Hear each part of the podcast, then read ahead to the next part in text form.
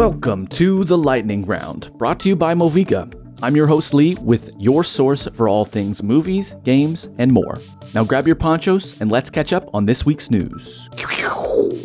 We just got a new trailer for Power Rangers Once and Always. The nostalgia hits hard with this one, folks. For all you Power Rangers out there, it looks like it's going to be a new and old Rangers team up that is, quote, 30 years in the making. And it's coming to Netflix in April.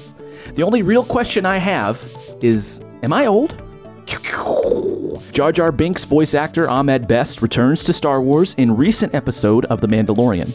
Ahmed received a lot of hate from fans for the not so easy to love character Jar Jar, even admitting to dealing with depression and more because of hate from the community over the years. It seems like that streak is over, though, as Ahmed expresses gratitude for those who held him up and made him better in terms of his appearance as Jedi Master Kelleran Beck. I love a redemption story, and I never had anything but love for you, Ahmed. But I do hold to the Darth Jar Jar theory, and you will never convince me otherwise. In a strange turn of events, GameStop has posted its first profitable quarter in two years. I'm not sure how I feel about this. GameStop has definitely done us all dirty at one point or another with some of those trade ins. I know that I've seen more and more locally owned game stores stick out a little more, and I hope that this is just a general trend for all gaming communities and businesses. It's official Ghostbusters Afterlife sequel is now filming.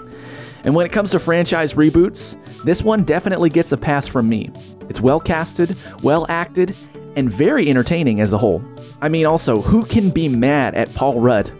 I really hope this sequel is more of the same.